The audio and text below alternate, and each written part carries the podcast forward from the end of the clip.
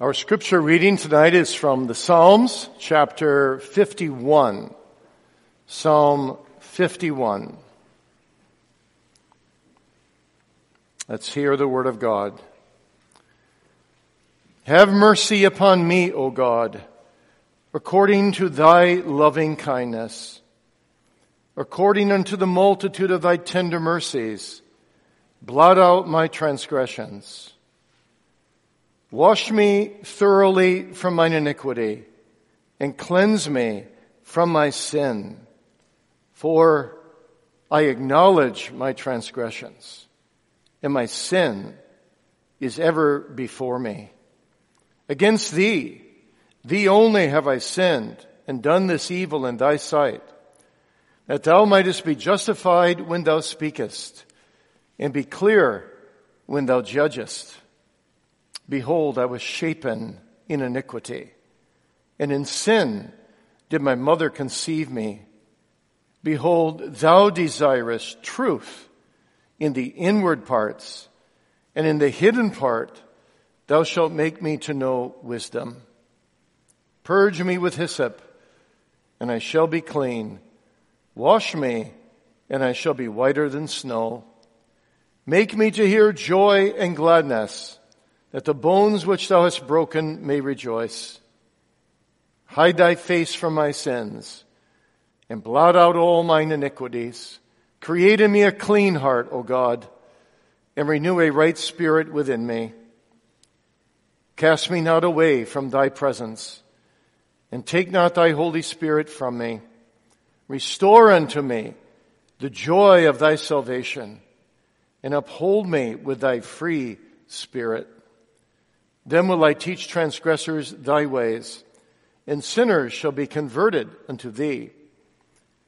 Deliver me from blood guiltiness, O God, thou God of my salvation, and my tongue shall sing aloud of thy righteousness. O Lord, open thou my lips, and my mouth shall show forth thy praise. For thou desirest not sacrifice, else would I give it. Thou delightest not in burnt offering. The sacrifices of God are a broken spirit, a broken and a contrite heart, O God, thou wilt not despise. Do good in thy good pleasure unto Zion. Build thou the walls of Jerusalem. Then shalt thou be pleased with the sacrifices of righteousness, with burnt offering and whole burnt offering. Then shall they offer bullocks upon thine altar. May God bless the reading of his word. Our text tonight is from Psalm 51, but we'll be looking at a more topical presentation of the doctrine of true conversion as found in Lord's Day 33. I'll read verses 10 through 13 of Psalm 51. Create in me a clean heart, O God, and renew a right spirit within me. Cast me not away from thy presence, and take not thy Holy Spirit from me. Restore unto me the joy of thy salvation, and uphold me with thy free spirit. Then will I teach transgressors thy ways, and sinners shall be converted unto thee. Lord's Day 33 of the Heidelberg Catechism, questions 88 to 91. Of how many parts does the true conversion of man consist? Of two parts. Of the mortification of the old and the quickening of the new man. What is the mortification of the old man? It is a sincere sorrow of heart that we have provoked God by our sins and more and more to hate and flee from them. What is the quickening of the new man? It's a sincere joy of heart in God through Christ and with love and delight to live according to the will of God in all good works. But what are good works? Only those which proceed from a true faith are performed according to the law of God and to His glory, and not such as are founded on our imaginations or the institutions of men. Well, I hope I don't have to tell you tonight that this is an amazing Lord's Day, very, very rich, and deserves to be looked at almost word for word because everything is so grounded in Scripture and it brings together hundreds of texts in this wonderful topical presentation of what do we mean by true conversion. Notice that our instructor talks about not just conversion, true conversion. Because there can be so many false conversions. So that's our theme tonight. What is true conversion? What is that one thing needful? The one thing that you must have. You must be converted. Your life is empty. Your life is futile. Your life is headed for destruction and everlasting damnation if you are not truly converted. So this is a subject, boys and girls, that you need to hear. You young people, adults, every one of us must be truly converted. You can hardly get a more important subject for every single person in this audience tonight. So our theme, what is true conversion? We want to look first at its comprehensiveness. Then we'll look at its sorrow, then its joy, and then its fruits. Comprehensiveness, sorrow, joy, fruits. So Lord's Day 33 doesn't just happen to be there. Last week, we heard that in Lord's Day 32, that since we have become miserable outside of Christ, and since we have found our life entirely in Christ, if we're true Christians, we will still do good works. And we must do them. And that those good works themselves, is a fruit of being born again, those good works themselves will manifest a desire in our hearts to win our neighbors to Christ and our very life, the very fruits and marks of grace in us through those good works will reveal that we are children of God, so we'll gain assurance of faith through it. So we saw that this new life that is worked through knowing your misery and then knowing Christ as deliverer will have vast consequences. You, you're made a new creation. You will love the things that God loves. You will hate the things that God hates. At the same time, this Lord's Day 32 was the beginning, as we heard, of the last section of the Catechism. 21 Lord's Days on how to live the Christian life. See how practical the Catechism is. Taking all of the Bible's teaching and bringing it to bear of how to be a Christian. Mostly through expounding the Ten Commandments and the Lord's Prayer. But before our instructor jumps into that, he wants to enlarge upon Lord's Day 32 a little bit. What is this life of good works? This life of true conversion? It's important we get this right. So he spends a, a whole another Lord's Day uh, fleshing this out, asking what really is true conversion all about. It's not a theoretical exposition. It's a practical exposition. And the first thing he wants to teach us is that true conversion is something comprehensive. There's no area of your life, there's no area of your life that is untouched by true conversion. Boys and girls, if you could take a, an apple pie and you could cut it in 12 pieces, and then you say, well, each one of these pieces is a part of my life. One part is my friendships, one part is my, uh, my leisure time, one part is my my church attendance on Sunday. One part is my going to school. One part is uh, working for my mom and dad. One part is um, my hobbies.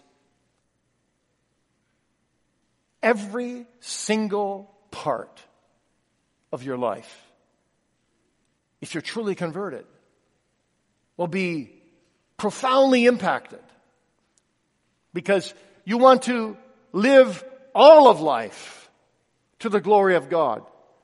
You want to live all of life with a hatred for sin, question 89, and a love for God in Jesus Christ, question 90.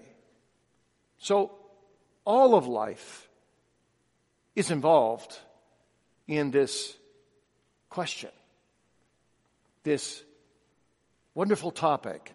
What is true conversion? And so our instructor asks us tonight, how many parts are there in true conversion? The true conversion, notice he says, of man. He means talking about everyone. When he uses the word man, the old fashioned way of using the word man wasn't that you just mean men and not women. It means everyone, boys and girls, young people, men and women. Man as we are created in Adam. This conversion is important for every one of us. Why? Because sin has impacted every one of us. Sin is universal. David says in this psalm, I've been conceived in sin. My mother brought me out into this world in sin. I came into this world stained with original sin, and I commit actual sins every day. I need to be born again. I need a life of conversion. You see, because sin is universal. The requirement to repent is universal. The requirement to believe in Christ alone for salvation is universal. We must over and over and over again throughout our entire lives repent of our egoism, of our carnal desires, of our self-vindication, of our negligence, yes, even of our best works, of our selfish prayers, of our humdrum ways, of our lukewarmness in things sacred, of our wrongly presented sacrifices to God. There's so much to repent over. Actually, conversion consists of repentance. That's connected with the sorrow of question 89. And faith. That's connected with the joy in Christ because faith has one object, Jesus. Question 90. So, if you had to define conversion, you really have to bring these two concepts together, don't you? And that's what our instructor does so well here. It's, it's a heart change, sincere sorrow of heart, and sincere joy of heart. Notice the heart is in both of them. We're not talking now about just things that go on in your mind. We're talking about something that penetrates comprehensively your entire being. Every human life must be converted. So God calls us to repentance and to faith. So conversion is like a coin. One side of the coin is repentance. The other side of the coin is faith. If you're going to be converted, you're going to be turned around. Conversion means to be turned around. By nature, by nature, we're walking with our backs to God, aren't we? We're walking away from God. When you get born again, we call that regeneration. God stops you and He turns you around. And then your life of conversion begins and you live a converted life, changed life, turned around life, now going toward God, repenting before God, believing in God, living to God, thinking God's thoughts after Him. Now in coram deo, the face of God, living in the face of God, becomes real. And you see, then you have to do with God. And, and, and then you hate sin because you sin against God. And then you, you love God because, well, of what He's given in Christ. But everything is toward God. There's a radical change in your whole way of life. So, that's number one. Every human life, every human life must be changed from selfish living to God centered living. Number two, the whole of human life must be changed. Every piece of that pie. Every aspect of your life must be changed. Not just your outward activities, but your inner disposition. That's what happens when you get saved. You want to live your entire life to the Lord. So everything changes. Let me just mention quickly five things. First, you, you change intellectually. There's an intellectual change. You think differently. There's a turning of your mind. You begin to think Godward. Your mind was once set in fleshly ways, hostile to God.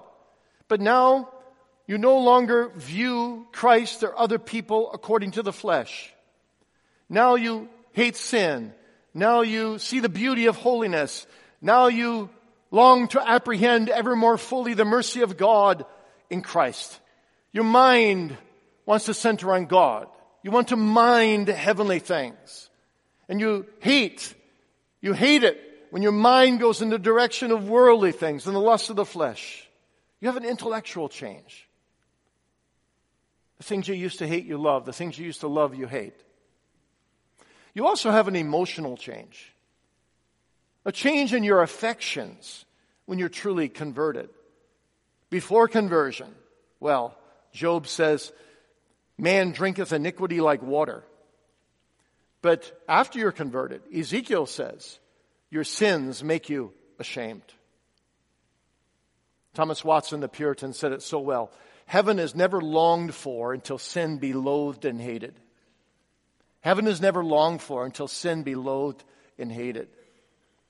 You see, repentance changes your affections. You hate sin, you love God. Faith changes your affections. Christ is now your object of desire. And so in conversion, as one old Puritan said, there is a sweet dying, dying to your former self. And there's an affectionate sorrow, an affectionate sorrow over ongoing sin. And there's a radiant joy, the joy that you're saved by the sheer astonishing grace of God in Jesus Christ. So, intellectual change, emotional change. And then there's what theologians call volitional, volitional change. That simply means a change in your will. A change in your will. What you want to do. What is first in, in your will. You see, when you are changed in your will, you want to will the things of God. You want to will the things of God. And you're troubled when you don't. You're troubled when you see inconsistencies. Hence, this sorrow and this joy. Volitional change. And God commands that volitional change, doesn't He? God works it in His people, but He also commands them to exercise it. He works in His people to will and to do His good pleasure, to obey Him. At the same time, at the same time, He calls you to choose Him with your will. I've said before you life and death, blessing and cursing. Therefore choose life. Choose you this day whom you will serve. Isaiah 56. Choose the things that please me. Verse 4 says. And by God's grace, you see, when you get a new heart, you're given the strength to choose the things of God. You want the things of God. There's a, there's a will change. And then fourthly, there's behavioral change. There's a turning of the behavior. God said to Israel, Wash you, make you clean, put away the evil of your doings before mine eyes, cease to do evil, learn to do well, seek justice, relieve the oppressed, give justice to the fatherless, plead for the widow. See, there's different priorities of behavioral change, fitting for repentance, fitting for the new life in Christ. We repent, we turn to God, we believe in His Son. We want to live to His honor and glory. Jesus put it all so simply every tree is known by its fruit. By its fruit. Your wife, your husband, your children, your parents, they can't help but notice the change. We had a wonderful visit with a family last week in our home. And they said the whole, the home is, the whole home has changed now that the parents are, are converted. They've been converted recently. And uh, the whole behavioral uh, fruit of their lives is, is different. And the son said to us, there is a, there's peace in the home. There's a peace that wasn't there before. That's the result of an intellectual change and a, a volitional change and an emotional change and a behavioral change. And then there's also, fifthly, uh, a heart change. A heart change. The heart is impacted. And uh, I remember when I was 14 years old and came to my friends and was under, I was under severe conviction of sin. And I, I, I told them, I, I can't, I just, sorry, I just can't be your friends until I find God. I need to find God. And then when I did find God, I told my former friends, I said, I found God and you need to find him too. And there's, there's no joy like this joy. And my, my very best friend, he looked at me. I'll never forget what he said. He said, I don't know you anymore. You're like a totally different person. I wish I would have said, Yes, I'm a whole new creation, but my theology wasn't quite up to speed at that point. And I just said, Yeah, I, like, I, I'm different. I know I'm different. I, my whole life has changed. My whole life has changed. Now, sometimes in conversion, God has a lot of variety in conversion. Sometimes that change is gradual, very gradual.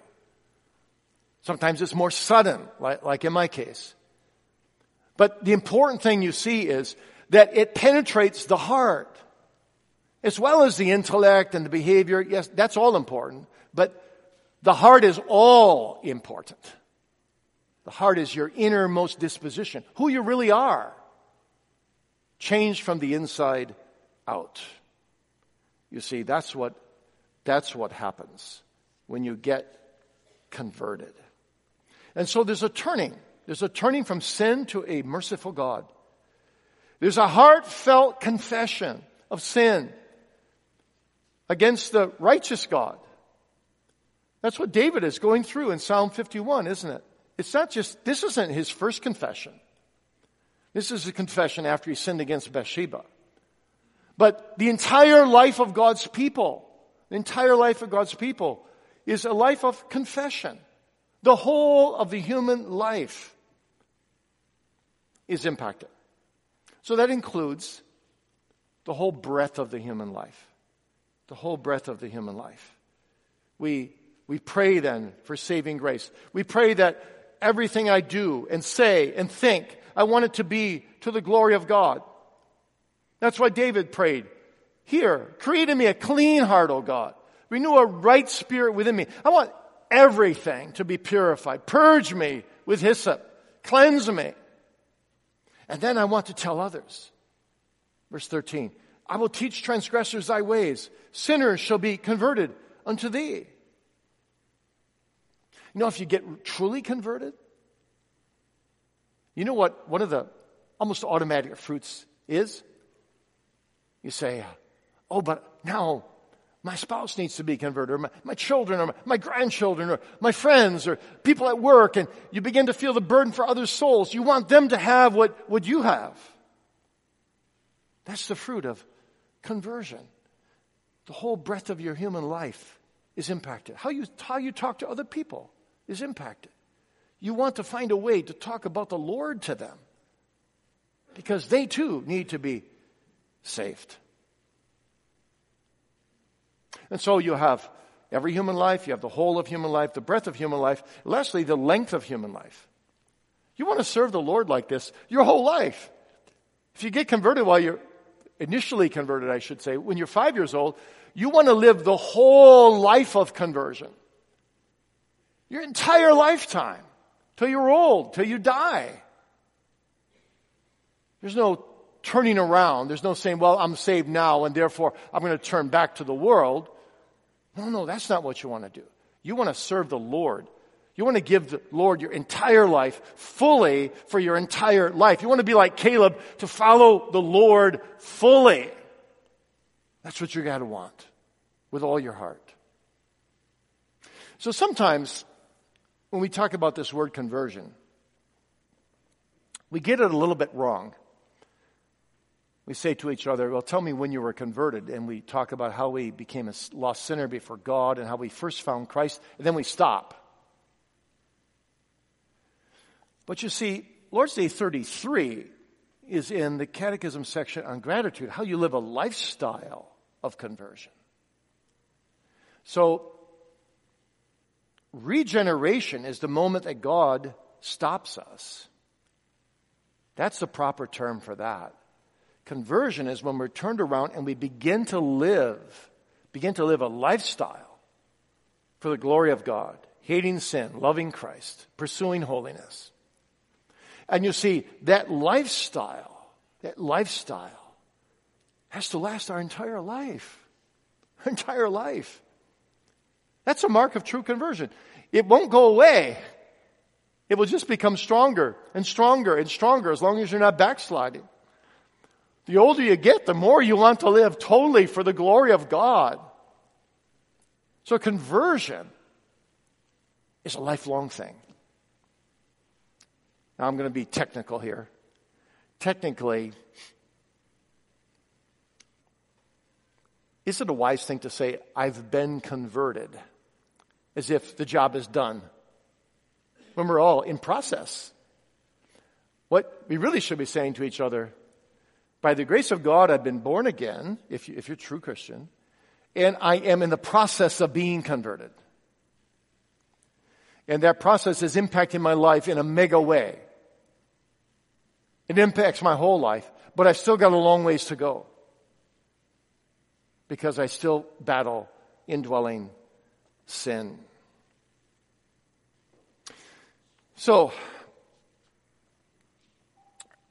what we need to understand then, there are two parts in this conversion.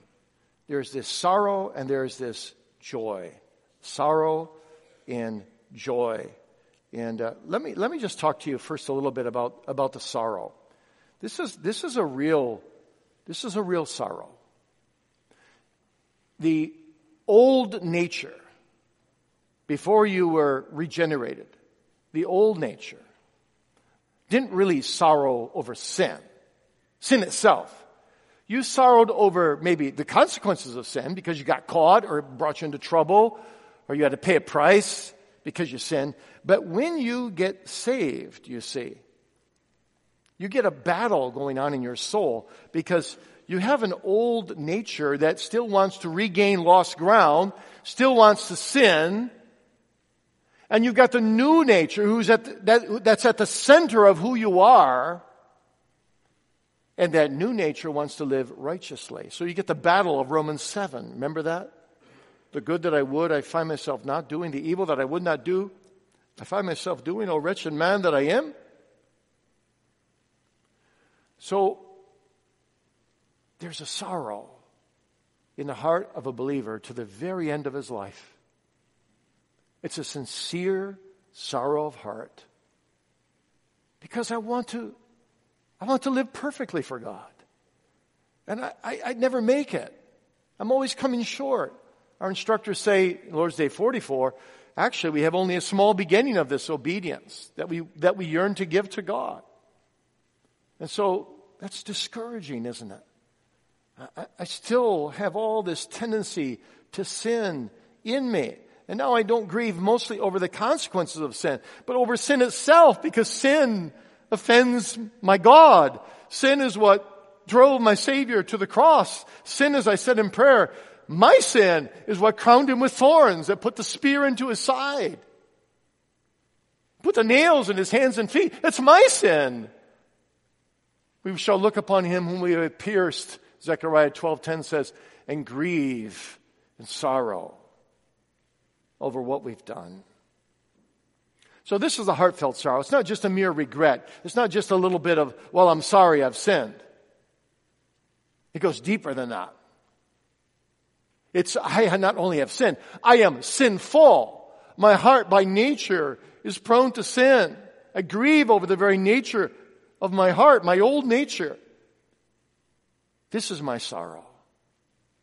I grieve because I offend God. And it's all my guilt. This man, the thief on the cross says, think, talking about Jesus, this man has done nothing amiss, nothing wrong. But we, fellow thief, we receive the due reward of our deeds as we're being nailed to death because we're sinners. Now, when you're a Christian and you've been forgiven and you rejoice with a kind of assurance of faith that you're a child of God, that doesn't mean that you lose that consciousness that actually you deserve hell. By the grace of God, you escape hell. By the grace of God, you're not forsaken of God because Christ was forsaken of God for you. But it doesn't mean you hate sin less. It actually means you hate sin more. Because now you sin against the gospel when you sin. You sin against the love of God. You sin against the cross of Christ. You sin against a Father, a Son, and a Holy Spirit of whom you say, I don't know which one I love the most, but I love them all. I sin against them. The three in one. And that gives you a very deep sorrow. Boys and girls, let me try this. I want you to understand this. This is very important. If, if you did something bad to your dad or your mom and you sinned against them, even if you didn't get caught, you'd feel bad, wouldn't you? Why? Because you love your dad you love your mom. But now let's say you're going down a highway and let's say your dad was going a little bit too fast and didn't, didn't really quite realize it too much and a policeman pulled him over and gave him a ticket. Well, he, he did something wrong, didn't he? What would you think of your dad if he said, Oh, Mr. Policeman, I'm so, so sorry I've offended you. I know I deserve the ticket. And I know I deserve points taken off and I have to pay money, but my real grief is that I've sinned against you, Mr. Policeman. Do you expect your dad to say that? No. Why? Well, he doesn't have a real relationship with that policeman. So it's when you know someone and you love someone and you sin against them, then that's when you get really sad. And you see, if you're a Christian, you know God. You heard that this morning. You love God. And so when you sin against Him, it hurts. You feel sad. If you're married and you have a good marriage and you, you do something that hurts your spouse, you just feel terrible, don't you? You just feel terrible because you love your wife, you love your husband. So all the lifetime of God's people, you see. The whole lifetime. Part of your new life is sorrow over sin against God. Listen to it. It's a sincere sorrow of heart that we have provoked God by our sin. Provoke God. That's the problem. That's the grief. So may I ask you, do you have that sorrow in your heart? Do you grieve when you sin because you sin against God, the God you love, the God who's never done any bad thing to you, the God who's always been better to you than you've been to him, the God who's spared you and kept you alive when you deserve to die and go to hell. How can I sin against that good God? Doesn't make any sense at all. Oh, wretched man that I am, who shall deliver me from this body of death? True conversion produces sorrow for sin because I sin against God. But that's not all, our instructor says. It is a sincere sorrow of God, of heart, that we provoke God by our sins. And more and more, notice this, to hate and flee from them. To hate and flee from them. Do you hate sin? Can you honestly say in the presence of God, Lord, I, I just wish that all sin in me were dead. I would give anything. I'd empty my bank account. I'd give everything I have. If only I wouldn't sin. I agree with John Owen when he said, indwelling remaining sin is the greatest burden a child has to, child of God has to carry with him throughout his life. Oh, to be free of sin. Oh, the attraction of heaven to be with Jesus forever, yes, but also to be free from sin, sin free in glory, never sinning again. Come quickly, Lord Jesus. You see, a believer is one who hates sin. Sin is a monster. Sin is anti God. Sin is dreadful. I hate it. I, I, want to be totally intolerant of it. I loathe it. I want to banish it from my life. I want to put a sword through it. I want to live to the glory of God. Oh God, thou knowest all things. I can't explain it because I still sin, but I do hate it. Thou knowest I hate it. Can you say that tonight? I hate sin. You know, I heard a story once from a minister who just passed away about a year ago, a very godly man in Scotland named Eric Alexander. He actually was the mentor of Sinclair Ferguson when Sinclair was young. And uh, he told this story. He said there was a boy and a father in a store. And the boy was seven years old, and he began to touch everything in the store, things that could break. And the father said, Don't do that, my son. And the boy didn't listen. He touched more things. And uh, father said, Stop it now. And then the boy reached out, took a thing, and he threw it on the ground. And everybody, everybody in the store went, and everybody stopped shopping and everybody just stared at this boy. What a, what a terrible thing this boy was doing. And then this boy did something, I hardly dare to say it, but it was far worse. He looked at his dad and he said, You, G E T L O S T, you get lost, he said to his dad. It was just, people just shook their heads. The rebellion of this boy was overwhelming. And Reverend Eric Alexander said, he walked out of that store and he was just shaking his head saying, Oh, what has society come to? What's this world come to? Such rebellion. And then suddenly he said, it was like the Holy Spirit said to him, but this is you. Every sin you commit is rebellion against God.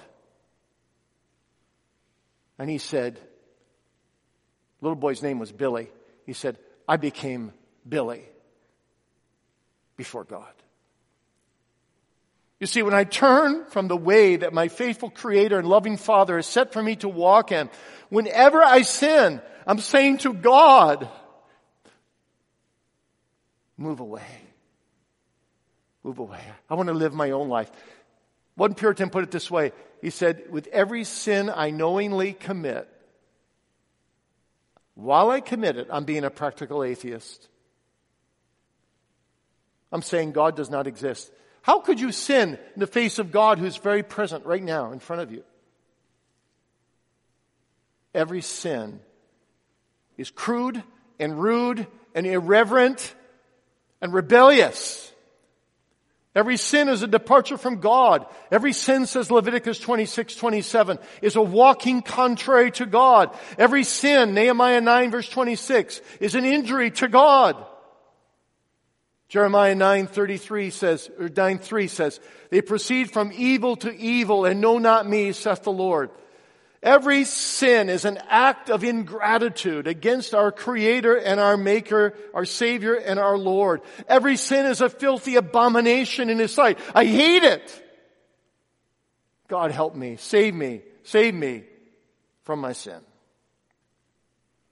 Notice what the instructor says. In true conversion, I more and more hate it. More and more hate it. And sometimes, let's be honest, sometimes we stumble and we sin over some of the smallest things. And you can hardly believe it. Have you ever felt that way? I, I get it quite often. I say, look, I, I'm saved. I was saved when I was a teenager. You know, this is 50 some years later. Why aren't I far more holy than I am. Still sinning over simple things. It's so sad, isn't it? It grieves us when God deserves so much better.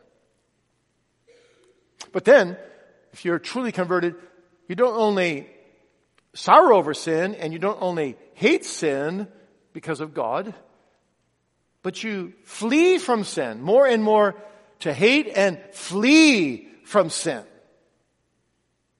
In other words, you go in the opposite direction.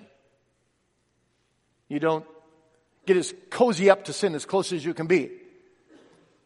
You don't live a lifestyle of saying, can I do this that maybe seems a little risque, but, and still not sin?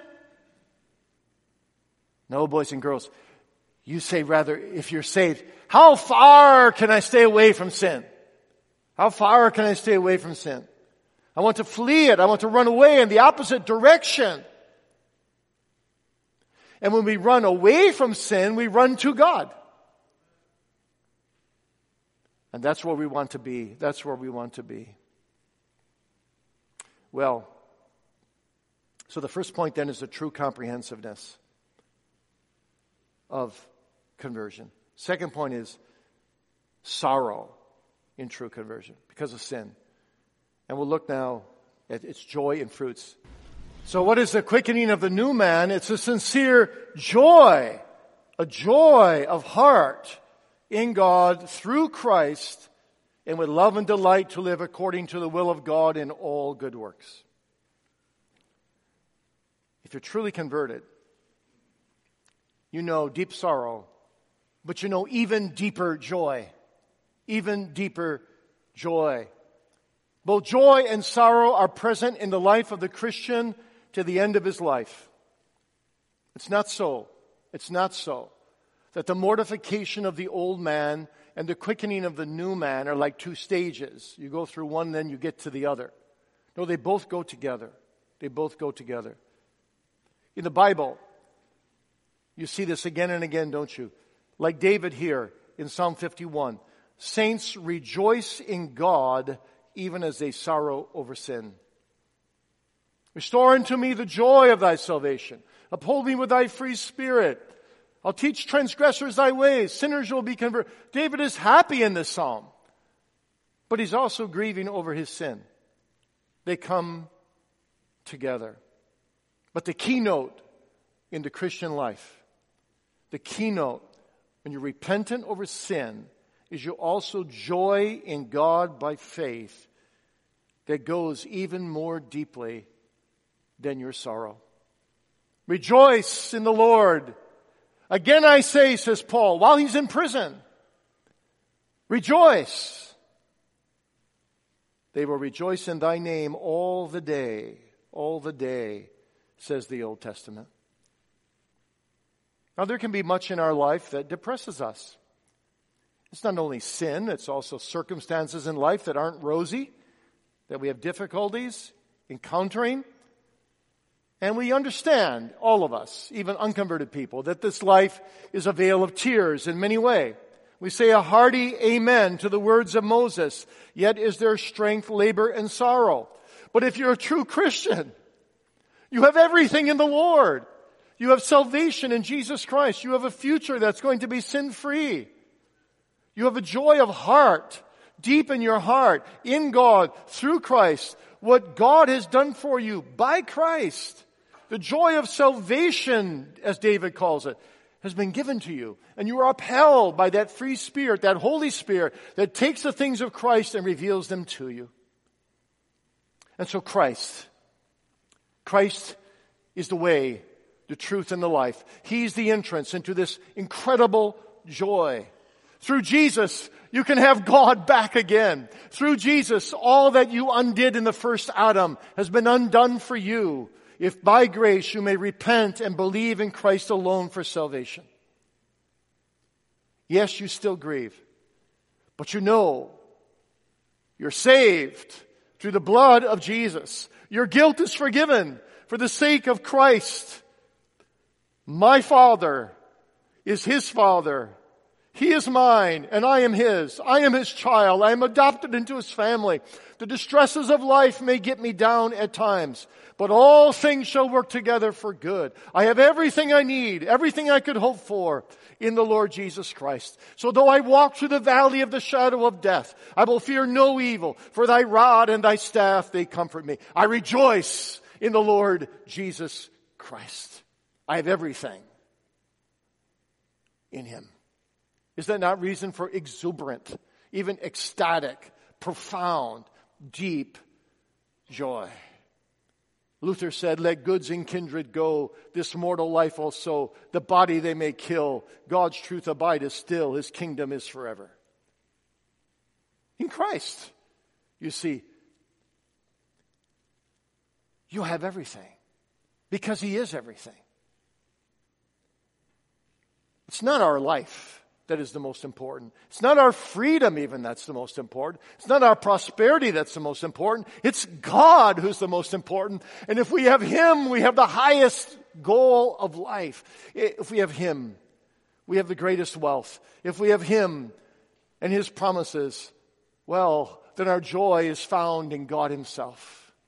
Remember that quote I love to tell you over, and I know I've said it ten times. Say it again.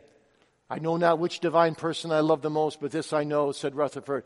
I love each of them and I need them all. You see, if you love the Father and you love the Son and you love the Holy Spirit and this three in one God is your greatest joy, you can say with Nehemiah, the joy of the Lord is our strength. God himself is my joy.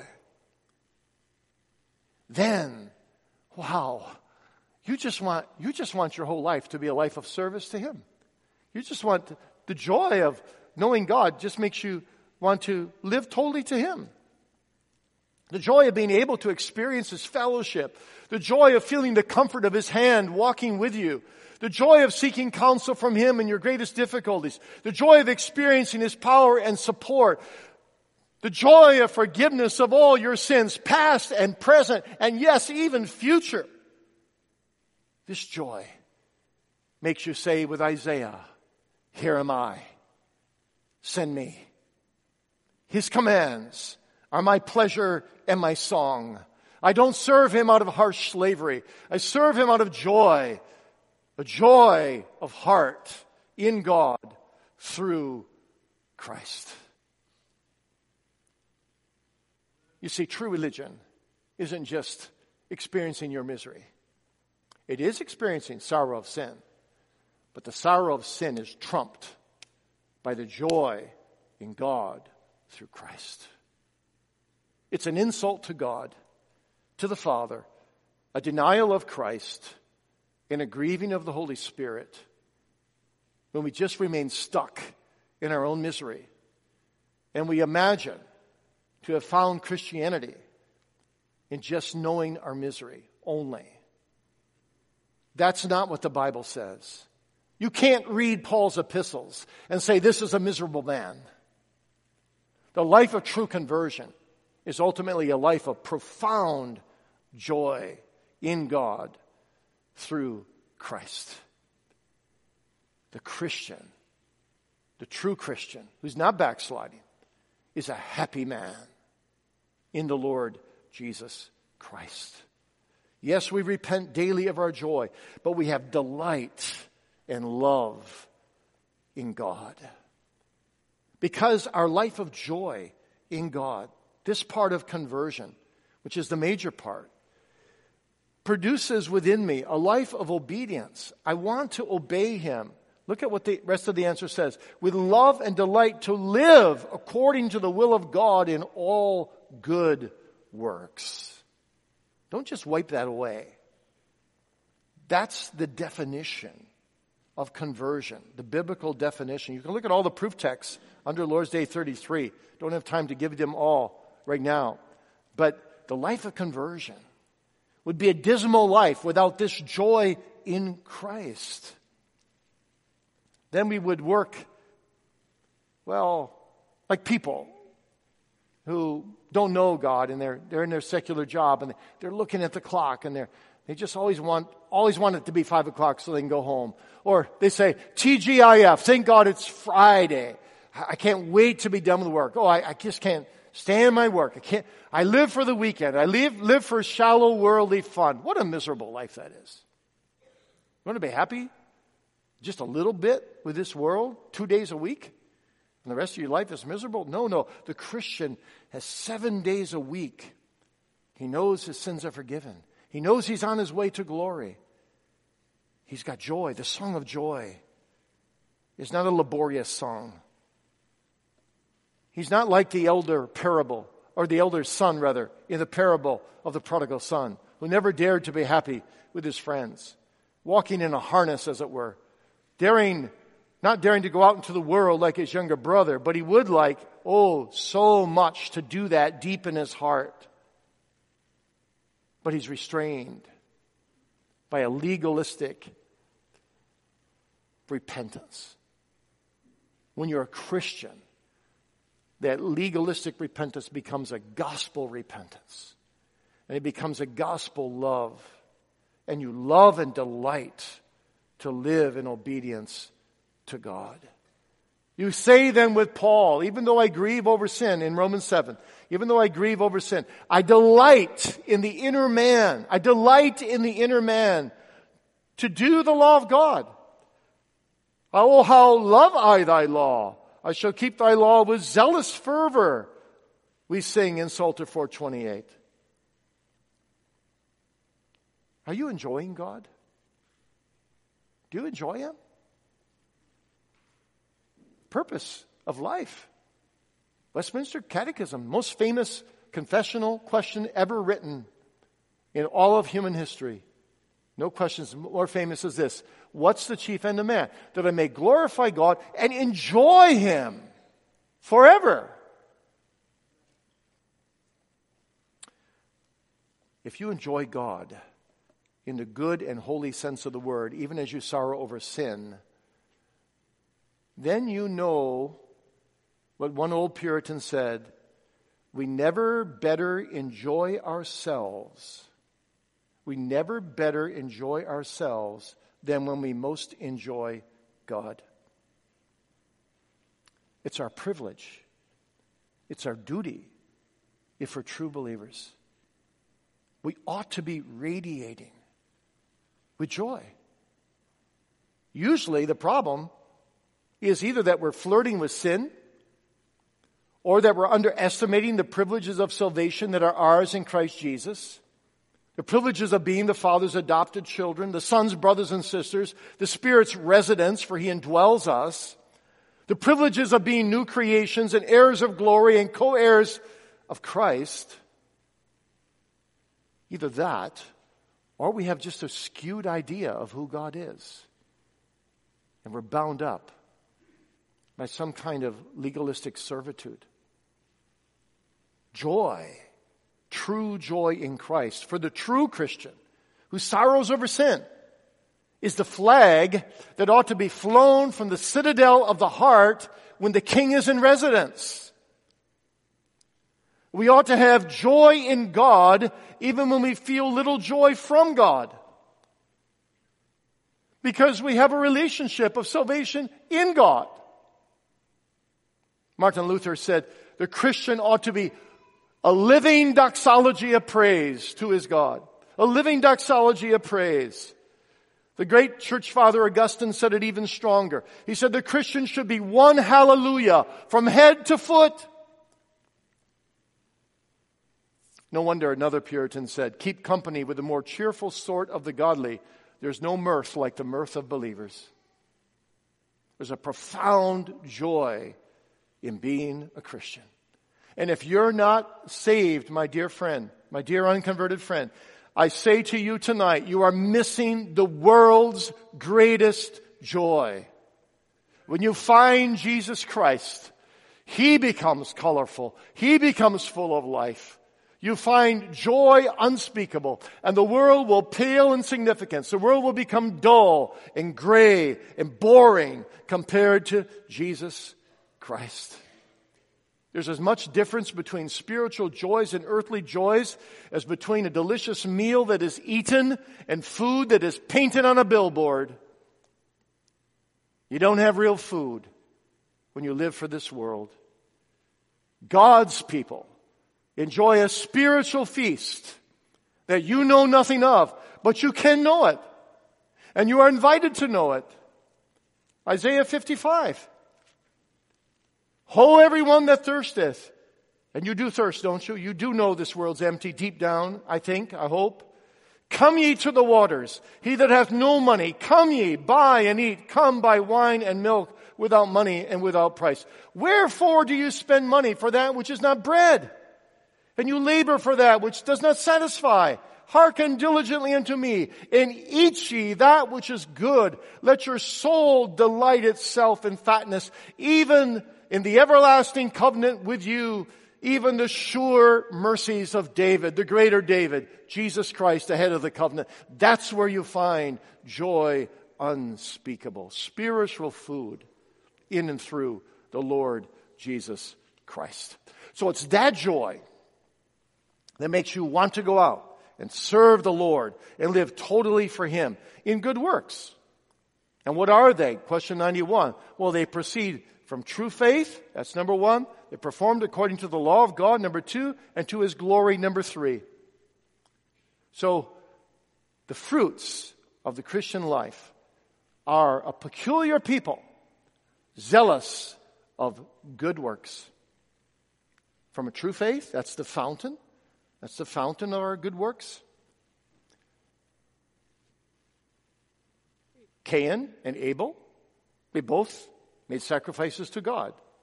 One did it out of faith, one did not. The one that did it out of faith was received, the one that didn't was not received. You see, anything that is not done by faith does not have the stamp of divine benediction. To the outward eye as a man, Cain and Abel were both doing their duty. But to the inward heart, God can see your inward heart. One was done out of faith.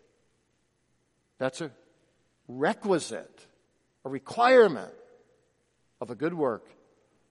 Without faith, Hebrews 11, 5 or 6, it is impossible to please God. Second, it has to be done according to the law of God, the spirituality of that law, the spirit of the law, which is love God above all, love your neighbor as yourself. If your works aren't done out of true love, they're not good works. And the third thing is it has to be done to God's glory. It has to be done to God's glory. If it's not done to God's glory, it's sin. Because we're put here in this world for one purpose to glorify God. When we don't glorify God, we're sinning. No matter how good outwardly what we're doing looks like. So, I hope you understand now, as I close tonight, why conversion is absolutely necessary. You miss everything. You miss God. You miss salvation when you're not saved through the Lord Jesus Christ. My dear friend, if you're an unbeliever tonight, I invite you, I invite you to repent of your sin and to believe in Christ alone for salvation. Remember, remember, you can't be saved in any other way. Nothing you do can ever meet the demands of God. Only what Christ has already done can meet the demands of God. You've got to be in Him. You've got to be in Him. Paul said in Acts 17 that on the judgment day, in the judgment day, you too will stand before God. And he says, God therefore calleth all men everywhere to repent. Repent. Repent. Repent. Repentance is necessary for you, but it's also necessary for you, dear believer. Lifelong, as we heard tonight, we must repent again and again of our vain thoughts, our evil lusts, our worldliness, our backslidings, failing to use our talents for His glory, our ingratitude, our pride, our unbelief, a host of other sins. Every day, repent and believe in Christ, the two sides of conversion. Every day, sorrow that you're not sinless, and every day, rejoice in God. God commands us to repent. God's mercies ought to lead us to repentance. The evil of sin ought to drive us to repentance. The inevitability of death and eternity ought to drive us to repentance. The suffering of Christ should lure us into repentance. Repent and believe the gospel. Make your entire life a continuous exercise of repentance, and your entire life, by the grace of God, continuous exercise of joy in God through Christ, and to live wholly unto Him out of His salvation. Amen. Let's pray. Gracious God, we thank Thee so much for this life of true conversion, which none of us could live of ourselves, but it's all Thy amazing grace. Lord, without Thee, without Thy Holy Spirit, we would never truly sorrow over sin. We would never truly rejoice in the gospel. We would always be standing on the outside looking in and never be able to appropriate gospel grace. Oh, we thank Thee, Spirit of God, for thy saving work in thy people in this place. For Lord, without thy Holy Spirit, our whole life, our whole religion would just be a sham. So we, we realize, Lord, that there's no credit due to us. It's all thy honor and glory. It's all thy free, sovereign grace salvation. And so we pray, pour out that grace of salvation upon every unconverted person in our midst tonight. Oh God, graciously work. Revive us. Enliven us. Help us to exercise mortification, killing sin, and quicken us in the new man with joy in Christ. Help us to live wholly and solely to Thee and to glorify Thee with heart, soul, mind, and strength. We pray in Jesus' name. Amen.